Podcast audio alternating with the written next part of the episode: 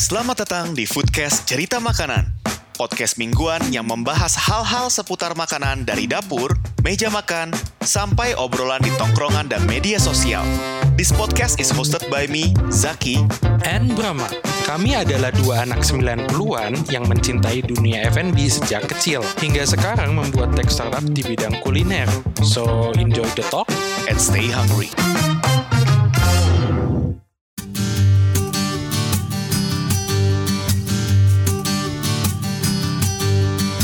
Kembali lagi di Foodcast Cerita Makanan bersama gue Zaki.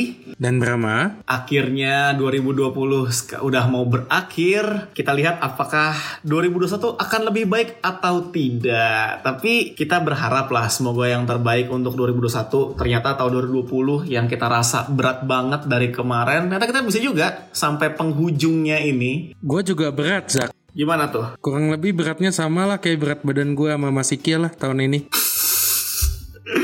Eh, gue udah lama gak ketemu sama lo berat badan lo sekarang berapa Bram?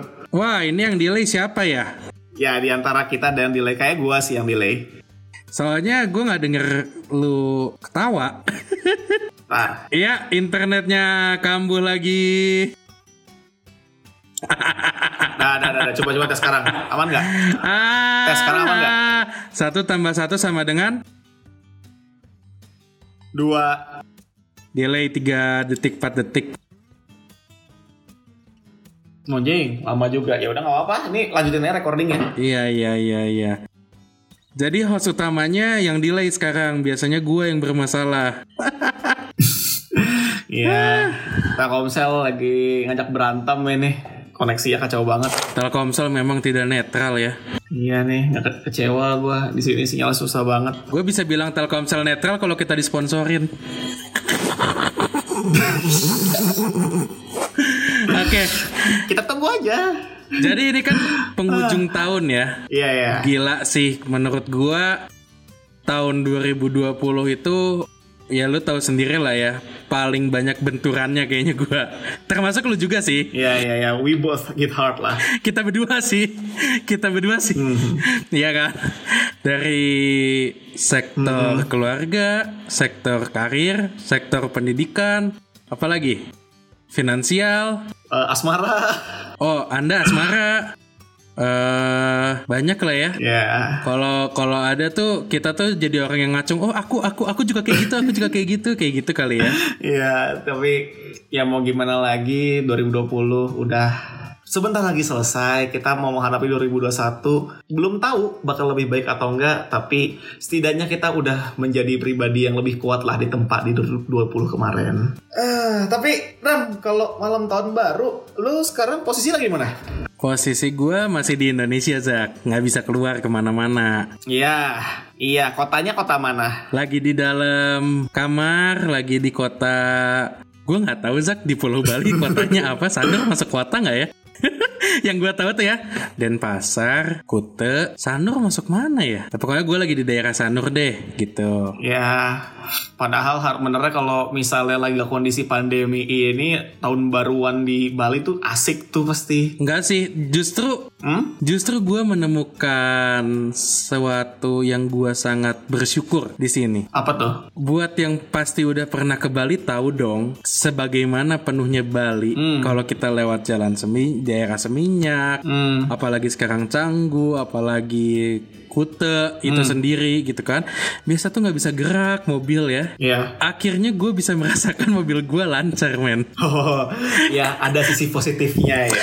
Ada sisi positifnya, tapi gue ngeliat di sini emang kasihan juga sih. Eh, mereka Hmm. Kosong, banyak yang over kontrak, nggak kuat, nggak survive, even eh, nggak perusahaan kecil aja ya, even big big hotel group segala macam tuh banyak loh yang tutup juga, sampai restoran yang well known banget aja Hmm. nggak nggak survive this pandemic di 2020 ini. Dan kalau kita bisa lihat sisi positifnya sih, gue sangat bersyukur banget dengan adanya COVID karena ini tuh kayak brutal honesty gitu loh ke kita semua. Mhm. Terutama eh, orang-orang Indonesia tuh menurut gua kadang-kadang suka nggak bersih. Hmm. Cuci tangan kayak gitu-gitu kan. Iya iya iya. Dan ini kan jadi ngajarin kita untuk lebih bersih, untuk bahkan yang katanya menurut gua ya, lu tahu kan istilah dulu di Indonesia itu orangnya ramah-ramah dan saling peduli. Mm-mm. Menurut gua akhir-akhir tahun ini tuh udah mulai agak-agak berkurang kayak gitu tapi justru karenanya ada COVID-19 ini justru malah ningkatin lagi nih kepedulian kita yang kayak kita kan pakai masker tuh untuk menjaga seksama bukan hanya kita doang kan kayak gitu. Iya sih jadi coba kalau gue sih lebih fokus ke positifnya aja apalagi kan ini tahun baru kan. Iya. Sebenarnya gue tuh nggak mau banget nggak nggak nggak liburan banget sih Zak ke sini karena gue ada urusan keluarga di Betul. sini. Dan yang biasanya ada bakar-bakaran kalau keluarga gue tuh barbecue. Mhm. apalagi biasanya tuh biasanya sih beberapa tahun ini sih gue tuh kadang misah sama keluarga tahun baruan Mhm. tapi gue berusaha untuk menyeimbangi. Mhm. kayak kadang-kadang gue ada sama teman eh, bisa liburan bisa enggak tapi eh, kurang lebih yang suka gue lakuin sama keluarga tuh udah pasti barbekyuan dan di situ yang paling gue males adalah udah pasti ya yang namanya Brahma itu disuruh masak. Nggak pernah makan gue gue tuh nggak suka. Gue tuh bisa dibilang nggak makan setahun tuh kalau lagi tahun baru tuh nggak makan gua. Orang lain makan enak masakan gua. Gua udah kenyang ngelihat mereka makan sama lihat makanan yang gua masak. Ya Tapi memang sih klasik banget masalah kayak di mana kita yang biasanya harus masakin buat keluarga, buat teman-teman kita. Tapi memang dari kita sendiri pun ada joy-nya juga sih ngeliat orang-orang nikmatin makanan kita. betul Tapi ya kami juga butuh makan dong. betul kami butuh sekali makan Tapi lo bilang kan di keluarga lo barbekyuan. Sebenarnya gue juga normalnya biasanya tahun baru itu gue ada barbekyuan juga.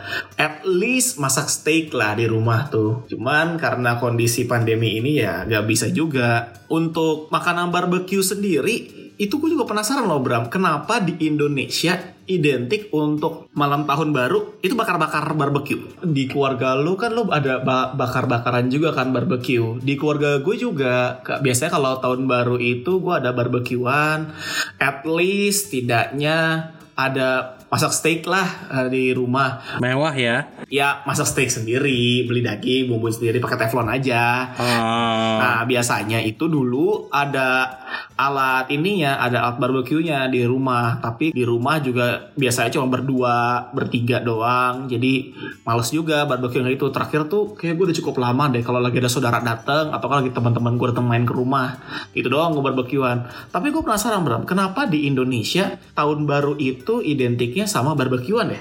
coba ya gua keluarkan hipotesa gua nih Hmm. Hipotesa gue tuh gue melihat gini Kan kalau kita Katakanlah gini deh Gue tuh kalau ke Bali Keluarga gue liburan ke Bali itu adalah untuk melakukan apa yang gak bisa dilakukan di kota Dan menurut gue itu sebagian besar orang Itu akan begitu Padahal nih ya menurut gue Apa sih yang bikin orang pingin balik ke Bali itu menurut gue adalah suasananya di mana lu bisa relax Ada pinggir pantai Ngeliat by the beach Lu bisa minum uh, pina colada Koko uh, atau enggak uh, kokonat yang utuh kayak gitu kan. Dan lu tuh bisa tidur dengan sepoi-sepoi angin laut kan. Yang pasti itu nggak bisa dilakuin banyak orang yang kita harus kerja di kota. Hmm. kayak gitu. Dan suasananya yang dimuncul nyantai. Nah dari situ gua tuh ber apa ya ber kesimpulan Hmm. berkesimpulan bahwa kenapa kalau di Indonesia berberkiwan itu melihat dari akar orang Indonesia itu sendiri. Orang Indonesia itu kan sehari-hari itu jarang banget ya makan daging Hmm. pada zaman dulu. Hmm. Iya kan? Nah, daging itu suatu hal yang mewah, apalagi sampai sekarang ba- untuk sebagian daerah di Indonesia pun seperti itu gitu kan. Nggak nggak hanya di kota besar juga, tapi bagian daerah pun sekarang juga mulai udah naik sih makan dagingnya, tapi masih sama deh rootsnya tuh menurut gue masih sama. Nah barbecue itu menjadi satu hal yang sesuatu hal yang mungkin eksklusif yang untuk bisa lu lakukan selam, dengan keluarga lu yang simple kalau kita lebaran kan masaknya mungkin kompleks-kompleks kan ya harus bikin opor bikin Iya. segala macam tapi tahun baruan tuh kan lo sesimpel ngebakar daging sate kayak gitu kan. Tapi itu sih eh gue melihat adalah ya pingin makanan yang enak yang yang mungkin kasarnya mewah pakai daging tapi kan kalau sate kan udah sehari-hari kan pakai bumbu kacang gitu. Jadi makanya kalau menurut gue sih kesimpulannya adalah di mana kita sedang merayakan sesuatu itu pasti yang jarang banget kita lakuin. Eh, makanya mena- barbecue itu nempel banget di kita setiap tahun baru itu menurut gua. Hmm, tapi mungkin juga kalau gue ya em, melihatnya karena kalau di kita selain karena tadi ya untuk makan yang jarang-jarang eh, makan dagingnya jarang-jarang anggaplah ya itu lebih nyari momen kebersamaannya nyambung lagi nih sama momen Natal yang kemarin kita bahas di episode yang sebelumnya bahwa momen tahun baru tuh sering diasosiasikan sebagai momen di mana kita bisa kumpul bareng keluarga ya makanya biasanya kan saudara-saudara jauh sepupu-sepupu pada kumpul satu rumah makan-makan bareng terus main kembang api kadang-kadang main yang bocah-bocah main petasan sambit-sambitan lah segala macem kan tuh paling berisik akhirnya nggak mas maksud Iya, gua iya. ya lo kalau mau main petasan oke kalau misalnya udah menjelang tahun baru itu tuh ada loh jam 3 pagi gua udah mau tidur coy masih main petasan anjir oh udah tahun baru ya Iya, udah lewat dong. Yuk bobo, yuk mau sholat subuh. Kok malah malah main petasan sih masih main. Atau kadang-kadang colong start. Jadi harusnya kembang apinya itu pas jam 12, tiba-tiba ada yang jam 10-an udah bunyi. Ini gue pindah ke Papua atau gimana kok WIB-nya bergeser jadi WIT anjir. ya itu tapi balik lagi itu kan jadi kayak momen buat kumpul-kumpul bareng keluarga dan karena tadi kan main kembang api main petasan itu biasanya outdoor ya mungkin biar vibe-nya enak semua pada di outdoor ya masak-masaknya bareng-bareng di luar dan kalau di luar kan repot kalau mindahin kompor segala macam gitu-gitu kan. Iya. lebih enak kalau di luar ya bakar-bakar sate bakar-bakar daging kan asapnya keluar juga langsung. Itu sih yang enak menurut gua. Dan partisipasinya Bram.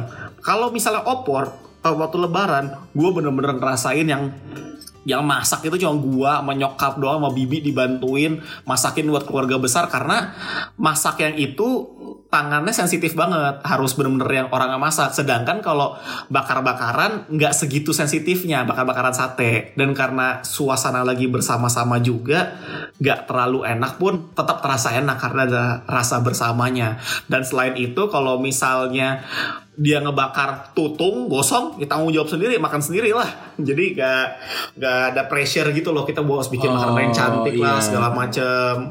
Itu sih. Kalau gua ngeliatnya kayak gitu. Dan suasananya juga memang enak sih makannya bakar-bakar jagung bakar gitu kan. Tapi yang jarang kita gua temuin ya kayaknya lu juga deh adalah orang bakar-bakar barbecue pakai ikan. Hmm? jarang nggak sih jarang soalnya ikan itu biasanya kalau dimasaknya nggak bener itu amis Iya kan, jarang banget ya. Mm-mm. Orang tahun baru tuh mayoritas pasti kalau nggak daging, beli sosis, Mm-mm. jagung, iya ayam, Mm-mm. apalagi ya. Kayaknya kalau yang, kayaknya seputaran itu doang deh. Nggak nggak mungkin yang lebih aneh-aneh dari itu. Mm-mm. Dan bumbunya tuh pasti nggak macam-macam. Iya. Kalau mungkin kan kalau kita lihat orang luar tuh pakai hickory sauce, Uh-uh. pakai uh, smoke barbecue sauce. Kalau di kita tuh pasti plain barbecue sauce rata-rata dicamp. Kalau enggak, Hmm. kalau enggak nih ya, yang khas banget tuh adalah mentega dan kecap. Nggak, mentega, iya mentega, saus sambal dicampur kadang-kadang itu Oh iya, pakai saus sambal juga ya. saus sambal. Itu kan kayak dulu waktu kita kantor di blok juga sering kan beli jagung bakaran depan SMA 1 tuh di Dago. Oh iya. Tuh enak tuh, lumayan. Padahal cuma jagung bakar dikasih mentega, dikasih eh, campuran saus sambalnya gitu kan sama dia. Tapi enak coy itu. Gua gua belum pernah makan loh selama gua kantor di situ. Serius. Hah? Lu gak pernah ya? Oh, berarti gua sama distra segala macem ya. Karena kan gua kalau kantor kan ya anak-anak yang sehat kan gua. Hmm. Jam 5, jam 4 udah harus pulang kan gue jam 7 udah tidur kan. Hmm. Sehat gua. Iya, bayi sehat. eh beneran loh gue sehat loh. Gue tuh tidur tuh perlu minimal 8 jam. Kan gue 12 jam tuh. Ya memang masa pertumbuhan Zak. Hmm. tapi bentar deh. Ada tapi di tahun baru sekarang itu menurut gue jadi ada yang unik apalagi lagi pandemi. Hmm. adalah tahun baru ini tuh gue rasa bisa jadi momen untuk apa ya gue lupa deh kata-katanya tapi yang lebih menjelaskan tuh lebih menghargai suatu momen di mana lu bisa ngumpul sama keluarga apalagi kan sekarang mungkin banyak keluarga tuh akan ngumpulnya pakai uh, video call kan video call. jarak jauh kayak gitu ya tapi yang gue rasa adalah momen tahun baru ini tuh adalah jadinya momen yang kangen-kangenan tapi gua rasa ada jadi momen yang paling berharga. Karena kan ini satu momen yang langka ya apalagi kan biasa kan ada istilahnya kalau lu mau mendapatkan suatu pemandangan yang indah itu pasti lu harus bersusah payah dulu kayak kita lagi naik gunung gitu kan kayak kita mau naik gunung Semeru di puncak Semeru itu kan katanya bagus banget Hmm. kita tuh naiknya lumayan struggling kan kayak gitu. Nah, biasanya kan apa pun dengan perjuangan yang luar biasa itu kan pas kita melihat suatu keindahan itu akan puas banget kan. Nah, gue rasa di penghujung tahun ini itu akan menjadi seperti itu. Dan kenapa nggak kayak libur-liburan yang lain kayak kemarin kita ada lebaran terus paling deket ini ada Natal. Karena nggak tahu ya ini gua sendiri sih mindsetnya mungkin ah mungkin waktu pas gua lebaran lebaran eh, Natal kayaknya udah beres deh kayak gitu kayak masih menerka-nerka tapi kan kita udah jelas nih ini udah tutup tahun kali ya kita ya even though 2021 pun mungkin akan tetap sama tapi kan setidaknya ada kabar baik kan kemarin tahun 2021 Apa tuh? kita akan disuntik vaksin Gratis. Itu yang penting. gratis itu itu gratis Hmm, itu paling penting tuh. Gue dari Itu awal udah penting. sempet deg-degan. Yang paling penting tuh gratis sama oh enggak. Yang paling penting itu semua dapat. Itu dulu. betul yang paling penting tuh semua dapat habis divaksin yang paling penting lagi semua dapat makan Betul, karena sebelum masalah COVID, pembunuh paling besar itu juga salah satu adalah kelaparan.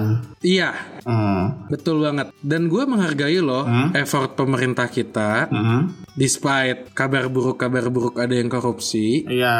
Tapi gue rasa kita lebih baik lah ya dalam menangga- menanggapi pandemi ini dibanding negara-negara lain. Gue kasihan banget soalnya kalau dengar-dengar berita negara lain tuh Kenapa tuh? dibanding kita. Kenapa, Pak? Ya kadang-kadang ya kayak di negara lain kan ada yang gara-gara keputusan pemerintahnya lockdown tapi ternyata kemiskinannya meroket bahkan yang meninggal karena kelaparan pun udah nggak bisa terhitung lagi Hmm. kayak gitu dan apa ya apalagi kalau Indonesia tuh masih bisa kan waktu kita kali bioskop 2020 tuh Zak masih ada orang bikin dalgona segala macem kayak gitu loh. Kayaknya orang Indonesia tuh emang positif ya Positive thinking, Iya positive thinking. Positif thinkingnya tinggi, apalagi kan kayak kita jadi banyak banyak ngebongkar resep-resep baru kan. Iya, iya, iya. Makanya gue penasaran banget nih orang-orang tuh tahun baruan tuh akan mencoba-coba resep baru nggak sih? Karena kalau gue sendiri kemungkinan besar gue akan mencoba resep baru di mana ya apa kayak gue bakar gitu Emang lu mau bakar-bakar apa lagi, Bram? Nggak tahu gue gue kepo gitu tanah bisa dibakar nggak gitu. Bambu bambu. Eh bambu loh. Gue tuh nggak pernah suka bambu. Ya maksud gue kan kalau biasa kan simple ya. Kayaknya kalau sekarang tuh bisa lebih kompleks gitu gue bikin nasi pakai bambu gitu kan. Oh, iya iya iya iya. Itu menarik sih. makanya Hmm. atau enggak gue pingin coba yang kayak temen gue Apa tuh? sambil bantu UMKM Iya kan, pesan setengah matang, habis itu gue bakar lagi di rumah. Iya loh. Eh, ya tapi terlepas dari kayak gitu, gue pun sebenarnya kepikiran nyokap gue kan lagi kepengen steak. Gue itu kemungkinan bakal beli ready to cooknya Holy Cow. Oh, Oke, white labeling ya Pak. Kita white labeling ya. White labeling. White labeling. Jadi Holy Cow bukan by Chef Afid tapi by Chef Zaki gitu ya. iya. Jadi nyokap gue tahu-tahu ini bilang, "Ma, ini dagingnya udah dibumbuin, tinggal dimasak aja." Wah, pada kesannya wah enak banget beli dagingnya di mana. Padahal kan nyokap gue kalau denger episode ini baru tahu ternyata dibeli di Holy Cow. Ah.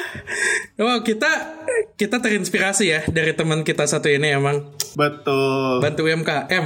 bantu UMKM dengan cara ini. Eh tapi ngomong-ngomong ini nunggu dari nyokap, gue tuh gara-gara ya kemarin ngedengerin, ngedengerin nyokap gue episode Hari Ibu dikomentarin coy. Gimana tuh? Ya, nyokap gue komentarin ya, ada yang lupa kamu kan ngabisin makaroni skutel satu loyang, bakakak ayam habis satu ekor, Iya. tahu isi, buras daging, sop ikan kakap, eh, sop kepala ikan kakap, kakap goreng tepung, sop telur puyuh, lele goreng. Jadi nyokap gue mengomentari adalah kok gue cuman ngebahas terkait ayam rica-rica satu ekor doang, padahal gue dari dulu tuh barbar makannya. Itu padahal kan gue udah mancing-mancing ya yang lo ngabisin berapa whole chicken waktu makan sama gue kan yang lo pesan 9 gue makan satu Yang gue makan cuman dua, tolong satu setengah kalau nggak salah tuh dua ya satu setengah kayak gue makan. Eh, itu menurut hipotesa Zaki ya itu menurut hipotesa Zaki tapi belum tahu tuh yang yang lihat lu makan sih kayaknya bilangnya lebih banyak Zak Hmm, ya udah itu ya nanti tuh gue rencananya mau ini sih mau ngasih nyokap gue buat stay karena di keluarga gue udah biasa itu kan. Nah tapi ngomong-ngomong tadi kan lo bilang kalau misalnya di luar negeri itu mungkin kondisinya ada yang lebih parah daripada kita.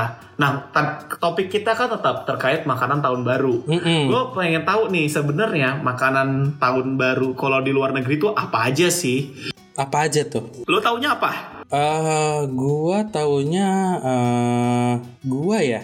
Lo dulu deh Zak. Gantian kasih gua waktu mikir. Ya, kalau lu kan mikir, kalau gua hasil searching. Jadi berdasarkan merdeka.com, 15 kuliner khas tahun baru dari berbagai negara. ah, nomor satu, di Spanyol itu makan buah anggur loh. Jadi katanya warga Madrid, Barcelona, dan kota-kota Spanyol lainnya merayakan tahun baru dengan bersukaria di lapangan utama sambil melahap anggur. Di katanya warga menyantap 12 anggur sambil menjelang detik-detik tahun baru. Tujuannya adalah untuk mendapatkan dua- 12 bulan yang manis sepanjang tahun. Tradisi ini populer sejak tahun 1909 ketika sekelompok petani anggur ingin menjual kelebihan stok buah anggur pada masa-masa panen yang baik. Nah, jadi ini sepertinya cuma strategi marketingnya aja sih dari petani anggur waktu itu padahal kelebihan stok buah anggur akhirnya dibikin sok-sokan bahwa oh ini adalah uh, makanan uh, makanan anggur ini untuk menyambut tahun baru supaya kita mendapatkan bulan-bulan yang Oh. manis. Saya yakin itu strategi Iya marketing. iya iya. Itu itu ini ya spekulasi marketing ya. Spekulasi sotoy. Spekulasi sotoy. Heeh. Nah soalnya ini karena lo tahu ini nggak Eh, pen- ini apel aomori buah apel aomori lo tau nggak ceritanya? Gua nggak tahu tuh. Kan lu modal searching Zak. Kalau gua mau modal mikir. Oh enggak enggak kalau apel aomori ini gue emang udah tahu nggak pakai searching gue. Jadi eh, apel aomori itu di Jepang dulu tuh pernah kejadian bahwa eh, apelnya itu pernah ada kena kasus typhoon gitulah atau gimana gue lupa kejadiannya. Cuman menyebabkan apel-apel itu banyak yang rusak Oke. eh, apa sih secara nutrisinya lah segala macam pokoknya apelnya jadi tampilannya nggak nggak cantik gitu tampilannya agak keret-keret kayak gitu segala macam Hmm. tapi pada zaman itu apelnya yang karena tampilannya jelek dianggap wah ini apelnya gak bagus Iya. tapi di brandingnya dengan cara dibilang bahwa ini adalah apel survivor karena dia menghadapi uh, badai yang kencang malnutrisi lah segala macam tapi dia bisa bertahan sampai sekarang ini adalah bentuk apel survivor yang berhasil bertahan mengalami semua cobaan itu segala macam jadilah apel aomori jadi terkenal pada pada zamannya tuh makanya gue berpikiran jangan-jangan yang buah anggur di Spanyol ini strategi marketing juga biar orang-orang pada beli buah anggurnya Hmm. Nggak kayak di Indonesia ya. Panen tomat dibuang-buang ke selokan. Iya anjir itu parah banget sih kasihan gua. Soalnya memang masalahnya tuh ada beberapa sih. Ter pertama masalah supply chain-nya, bagaimana distribusi antara uh, produsennya dari petani-petaninya buat langsung ke para konsumen. Itu masih berantakan banget di Indonesia. Makanya itulah kenapa gue senang banget sama banyak banget sekarang startup di bidang agriculture yang tidak hanya untuk meningkatkan kualitas hasil panennya meningkatkan ini juga untuk pengelolaannya pengirimannya sistem distribusinya. Kayak Tanijo itu udah udah banyak lah sekarang untuk ini. Sampai banyak juga kan yang bentuknya investasi ke bidang yang uh, platform investasi ibaratnya kayak plas- uh, investasi uang dalam bentuk saham atau semacamnya yang ke pengusaha-pengusaha petani gitu. Tuh menurut gue ini bagus banget sih karena ya negara kita kaya lah akan sayurannya. Dan ini juga sebenarnya ini Bram kemarin-kemarin kan gue ngobrol sama temen gue yang jadi chef di Prancis. Itu dia bilang di sana tuh sayuran-sayuran sana tuh bagus-bagus banget. Makanya kenapa dia lagi mulai ngembangin makanan-makanan eh, resep-resep buat yang menu-menu fokusnya ke bahan baku sayuran dan dia bingung kenapa di Indonesia itu konsumsi sayurannya masih kurang banget padahal we have a lot of uh, vegetable Indonesia gitu. Tapi gue ngerti sih masalah itu. Hmm? Kenapa tuh? Daging itu masih pandangannya mewah di kita. Kalau orang sana kan udah lebih sering kan makan daging Mm-mm. kayak gitu. Jadi dorongan orang Indonesia tuh yang hampir sehari-hari makan sayur jangan salah loh dulu dari orang zaman dulu kita kan lebih banyak makan sayur dibanding sekarang makanya terutama tempe tahu dan sambal itu menjadi sakral. Iya betul. Makanya tapi malah kesannya itu jadi makanan murah eh, karena dulunya kita kayak gitu. Terus dan mungkin dulunya kita lihat daging ala makan mewah sekarang udah lebih bisa kita udah merdeka lebih bisa makan daging jadi mulai agak shifting Iya. kebalikannya kalau di luar mungkin asik juga sih ya kalau misalnya kita bisa bikin konten yang collab sama orang-orang tinggal di luar negeri biar tahu gitu kondisi dunia kuliner di sana tuh seperti apa sih Bener tuh, boleh tuh. Nantilah kapan-kapan gue coba atur schedule buat kita tapping kan sekarang kita juga sistem uh, tapping kita kan udah remote kita udah mulai bisa tapping sama banyak orang mungkin aja kalau pendengar foodcast cerita makanan dari Amerika dari Rusia dari Korea pengen collab bisa aja sekarang sudah memungkinkan Padahal Zak, gue punya hipotesa baru tuh. apa tuh Pas dengerin podcast mereka lupa ngamatin VPN.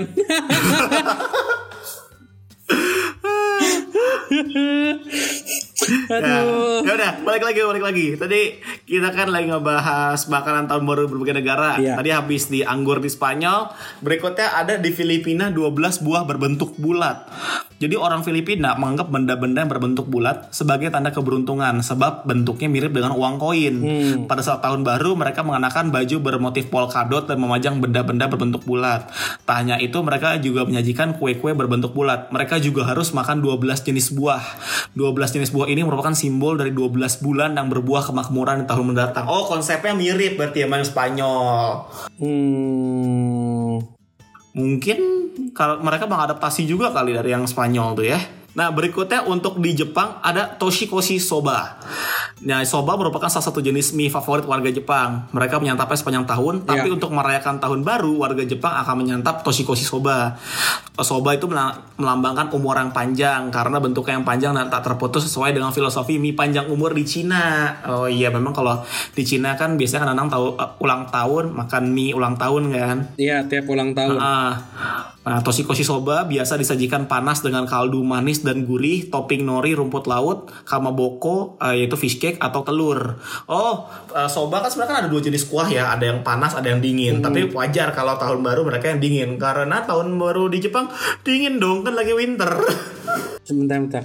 Jadi kalau sobanya pas tahun baru di Jepang itu jadi makannya dingin atau panas? Panas, tahun baru kan? Oh iya, iya, iya. Ya. Hot soba ya. Iya hot soba karena ini tapi eh, berhubung masih Jepang gue ingat karena kan ya gue sering eh, ini juga kan terkait makanan makanan Jepang gue cukup interest juga ada tuh istilahnya namanya eh, osechi ryori jadi itu kayak makanan eh, ini ya kayak konsepnya kayak bento box tapi lebih gede dan itu makanannya tuh ada banyak banget eh, makanan-makanan di dalamnya. Kayak ada ada udangnya ada kamabokonya ada ikura pok- pokoknya ada banyak lah.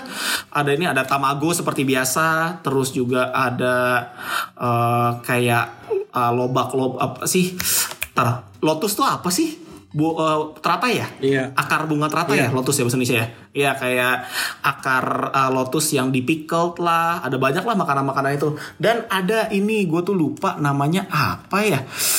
Eh, kayak pakai mochi-mochi gitu loh Bram. Gue lupa namanya tuh apa Kayak di Sukabumi ya. ah kok suka bumi Kan makan mochi. iya gue nggak tahu emang seorang Sukabumi makan mochi pas tahun baru ya Ya enggak kita kalau liburan ke Sukabumi kan kalau lagi pas tahun baru beli mochi.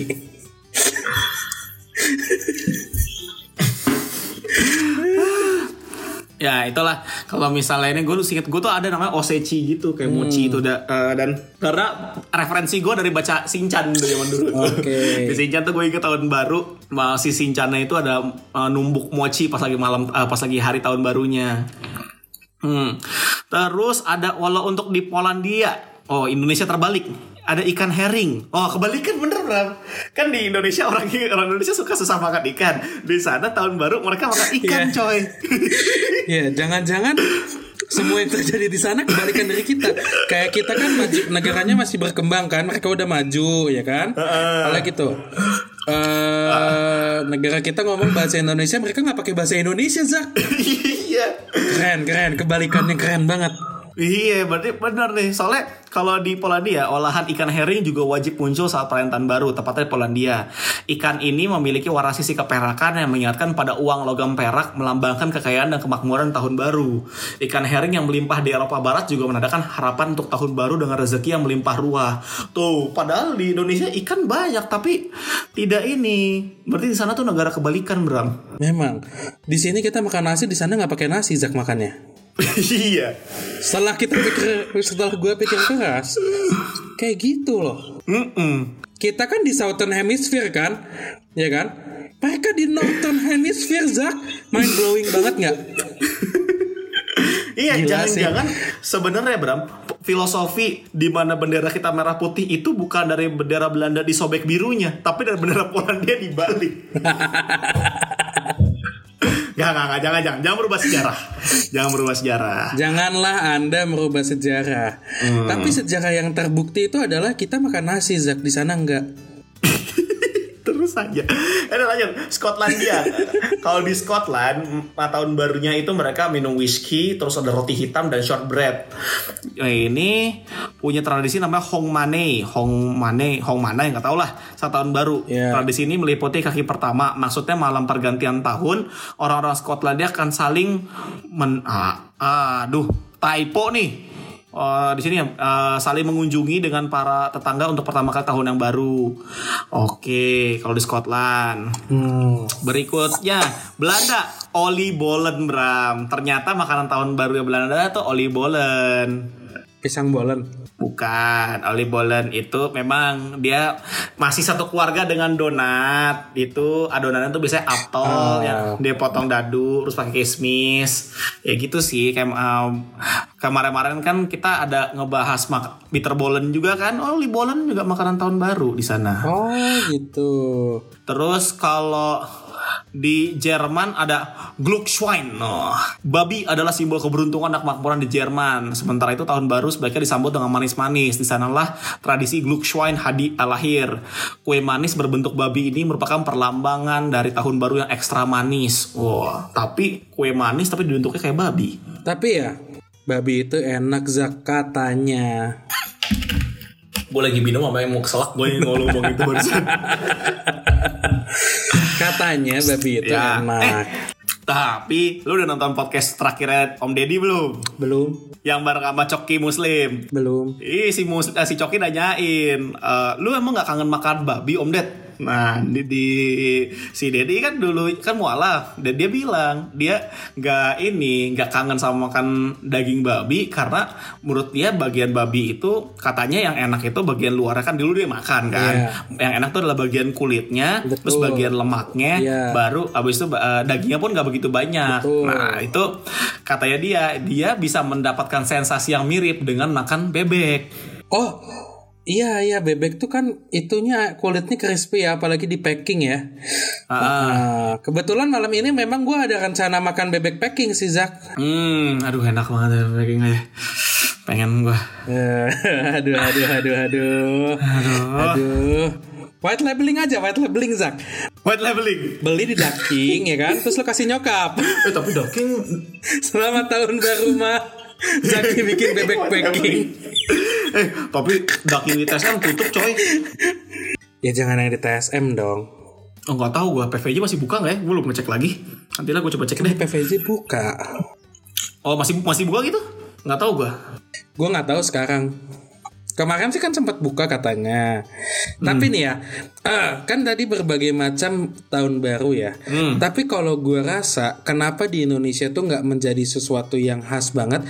Karena negara kita itu kan negara yang beragam agama juga dong, menurut gue. Iya. Eh, jadi tahun barunya banyak Zak. Iya. Ini, ini tahun baru Masehi ya kan Iya, tanggal tahun baru 1. Masehi. Ntar lagi Imlek ya Iya, kan tahun Chinese New barunya. Lunar Ada lagi tahun baru Islam ya kan. Sama kan ada Paskah, kalau nggak salah Paskah atau pas Natalnya ya tahun barunya ya.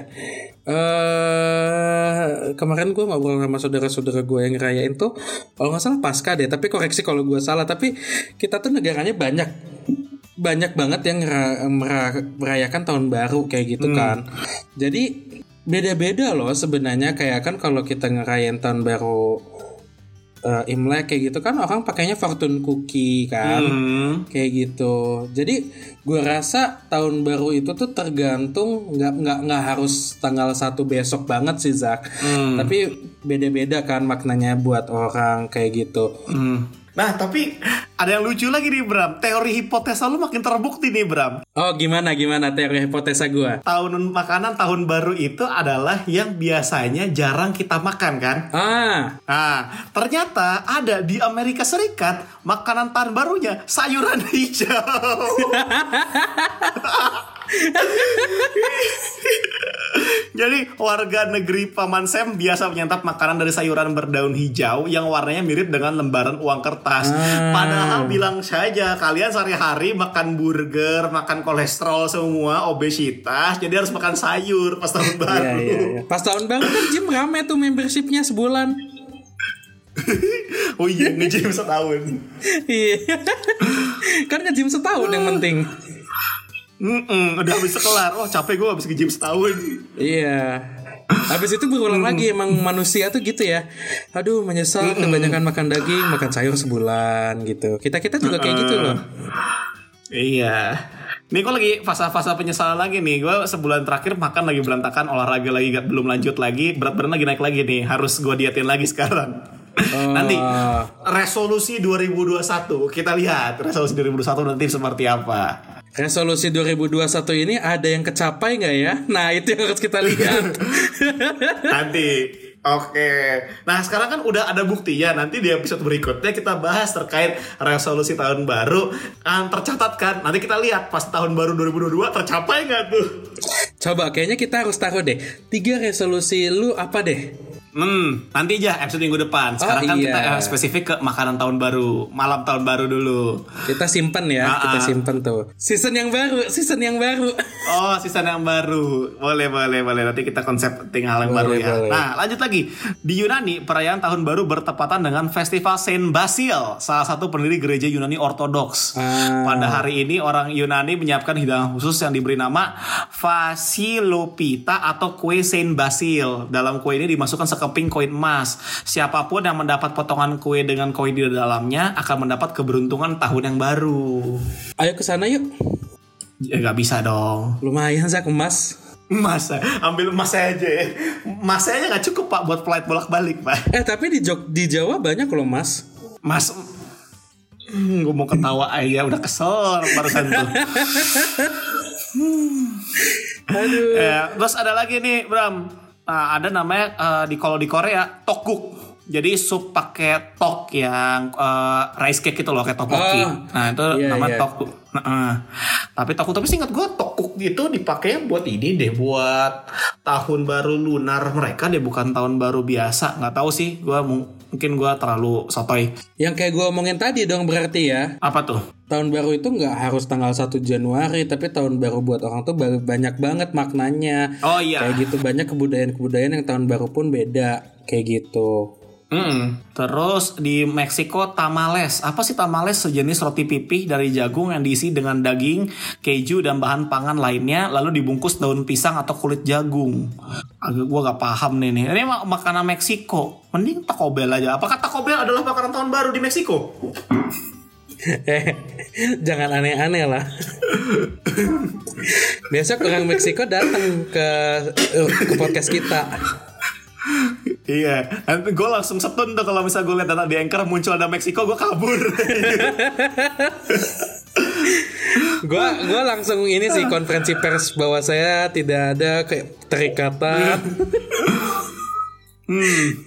Terus oh ini berikutnya ya udah tadi kan Meksiko sekarang Itali. Uh, Cotecino con lenticchie. Apa ini? Ini adalah terdiri dari sosis dan apa sih? Lentil tuh apa sih, Bang? Apa? Lentil, lentil. Itu apa sih? Lentil rebus kacang-kacangan kayak kalau di gambarnya gue lihat. Nggak tahu gua. Ini lentil merupakan simbol harta dan keberuntungan bagi warga Meksiko. Loh kok nih Meksiko nih redaksinya kagak bener ini. Jadi maksud Anda Meksiko atau Itali? Saking merdekanya tuh. Ah, tapi kalau makanan Itali, gue jadi pengen pizza. Kayak enak nih tahun baru makan pizza nih. Pizza yang nggak pakai nanas ya. Ah, saya suka pizza pakai nanas. Mohon maaf ya, memang saya rada-rada ini ya. Saya open minded untuk hal seperti ini. Nah, tapi kalau Anda mau coba pizza pakai nanas, berarti Anda harus mencoba bubur pakai nasi, pizza pakai nasi. Enggak, enggak, enggak bisa Bram. Karena buat buat gua nanas itu pun enggak semua pizza bisa dimasukin. Karena dia harus yang sifatnya base-nya itu agak lebih ke asinnya eh, agak pedes dikit itu matching tuh dia. Karena buat ngebalancein sama manisnya. Kalau yang sama yang creamy nggak matching. Misalnya pakai saus putih alfredo kah model-model kayak gitu yang base eh, pizza yang putih ya. Atau kayak yang kayak tipikal pizza all, uh, all cheese gitu. Itu nggak matching kalau pakai nanas. Tapi kalau yang biasanya dia pakai uh, tomato base terus pakai uh, ini pakai uh, uh, apa sih namanya tuh? Ya pakai uh, pakai pepperoni kah? Terus pakai uh, bawang bombay terus pakai nanas terus pakai chorizo. Kan chorizo kan sosis yang agak lebih asin kan? Terus abis iya. itu pakai paprika terus pakai bubuk cayenne uh, apa sih? Uh, pakai cayenne powder biar agak-agak lebih pedas eh, sama nanas itu matching kalau buat gua Oke, gue malah jadi keinspirasi satu nih. Apa? Kayaknya gue bisa bikin sih di sini. apa tuh Kan pizza itu base-nya itu biasa tomato paste kan? Iya, iya, iya. Ya kan? Iya, kayaknya gue mau bikin deh pakai saus nanas. hmm, Belum ada kan? ya sifatnya acidic sih Uh, bisa nyambung juga Oh iya belum tentu, tapi nyambung banget loh sama cheese. Hmm, hmm. menarik. Nah itu menjadi salah satu makanan yang akan gue oprek selama tahun baru ini. ya udah Gak mungkin, nggak mungkin, nggak mungkin sekarang sih, tapi mungkin 2021. Hmm, hmm, oke Besok berarti. Eh nggak besok, berapa jam lagi ya? Oke, nah terus, aduh, kalau di Austria anak babi panggang, wah, itu saya tidak bisa itu. Kenapa anda tidak bisa, tapi kita makannya kambing muda di Indonesia? Nggak, saya tidak bisa makan babinya, bukan anak babinya. oh, bukan anak babinya ya. Soalnya kan lu juga makan anak sapi ya. Iya, makan sapi mau dari yang kalangan usia berapapun. Mm-mm. Terus kalau di Cina, pangsit, mie dan ikan utuh. Ah, Oh ya, balik lagi ya, karena kan mie kan tradisinya tuh untuk ini ya, untuk eh, apa sih namanya, untuk keberlangsungan, untuk panjang umur. iya. Mie-nya tapi nggak boleh putus Iya. masaknya. Eh, ta- oh, tapi kenapa ikan? Karena ini i- di ikan itu merupakan lambang kemakmuran dan rezeki. Dalam bahasa Mandarin, penyebutan ikan memiliki bunyi yang hampir sama dengan surplus. Wow, baru tahu gua. Oh, feng shui itu, itu ada feng shui-nya pasti. Oke, dan yang terakhir kalau berdasarkan website ini di Swedia itu ada makan puding nasi. Nah, ini Anggara harus nyoba ya. Ah iya nih, ini teman kita nih kalau kita udah bisa nge-youtube lagi tuh yang dibahas di podcast, gua tunjukin tuh dia makan tuh. Mm-mm. Tapi pada puding nasinya memang ini puding nasi dengan al ada campuran almond. Menurut kepercayaan mereka siapa pun menemukan almond tersebut bakal memperoleh keberuntungan selama 12 bulan ke depan. Oh itu balik lagi ya kepercayaan untuk mendapatkan keberuntungan selama dua, eh, setahun ke depannya itu. Tuh. Eh mungkin itu sih kalau di makanan-makanan luar negeri yang kalau berdasarkan cari di internet ya. Tapi dari gua sendiri di paling banter ya bakar-bakaran lagi dengan culture di Indonesia atau enggak bikin jagung bakar. Betul. Pakai bumbu mentega sama saus sambel. Aduh, Enak ya. pengen tuh. Tapi dari yang kita obrolin nih, gua kepikiran sesuatu deh. Hmm. Gua ingat cerita teman gue nih. Apa tuh? Jadi Hmm? kalau gue setuju kalau kita ngerayain tahun baru itu sama keluarga, bukan sama teman-teman. Kenapa? Menurut gue kita tuh mau melangkah ke hal yang baru, Mm-mm. mau menutup tahun yang lama dan apa ya teman atau lingkungan yang harus ada di dekat kita itu nggak ada yang lebih baik dibanding keluarga. Karena kita nggak akan tahu kan apa yang akan terjadi di tahun nanti dan di tahun belakangan ini tuh apa aja yang kita udah laluin bersama. Jadi untuk itu eh, untuk itu tuh tahun baru itu menjadi sebuah simbol. Hmm. Untuk kita rayain bersama orang-orang yang kita sayangin ya. Hmm. dan kalau bisa sih kita harus bisa ngehargain waktu itu karena kita nggak ada yang tahu waktu itu kapan tiba-tiba udah bisa diambil sama Tuhan. Apa pun lah yang terjadi menurut gua tetap pasti semua balik lagi ke keluarga. Jadi kayak kalau kita tahun baruan sama teman dan lain-lain menurut gua nggak ada yang lebih baik lagi sih kalau kita lebih banyak ngabisin waktunya sama keluarga kalau habis sama keluarga baru setelahnya sama teman nggak apa-apa kayak gitu Hmm. Bijaksana sekali ya ucapan teman Anda itu ya. bapaknya bukan teman saya Oh iya, iya. iya ini teman saya yang UMKM nih yang white labeling UMKM. tapi tapi gua tapi gue suka banget sih makanya itu nempel banget di Hmm. kehidupan gua sekarang jadinya Sekian untuk episode makanan tahun baru. Semoga kalian suka dengan episode kali ini. Kalau kalian suka, silakan follow Foodcast Cerita Makanan di platform podcast yang kalian suka. Sekarang kita sudah ada di hampir semua platform podcast. Kami ada di Spotify, Anchor, Google Podcast, Apple Podcast, dan masih banyak lagi. Kalau kalian mendengarkan podcast ini melalui Spotify, tolong share episode ini ke sosial media kalian. Di Spotify ada tombol share di kanan bawah, bisa diklik lalu share ke Twitter dan mention ke cerita underscore makanan. atau share ke Instagram Stories lalu mention kami ke Foodcast Cerita Makanan Instagram gua zaki.muhammad. Instagram gua Ramadan Brahma Thank you for listening to this episode. until next time Stay hungry and Happy New Year Happy New Year everyone.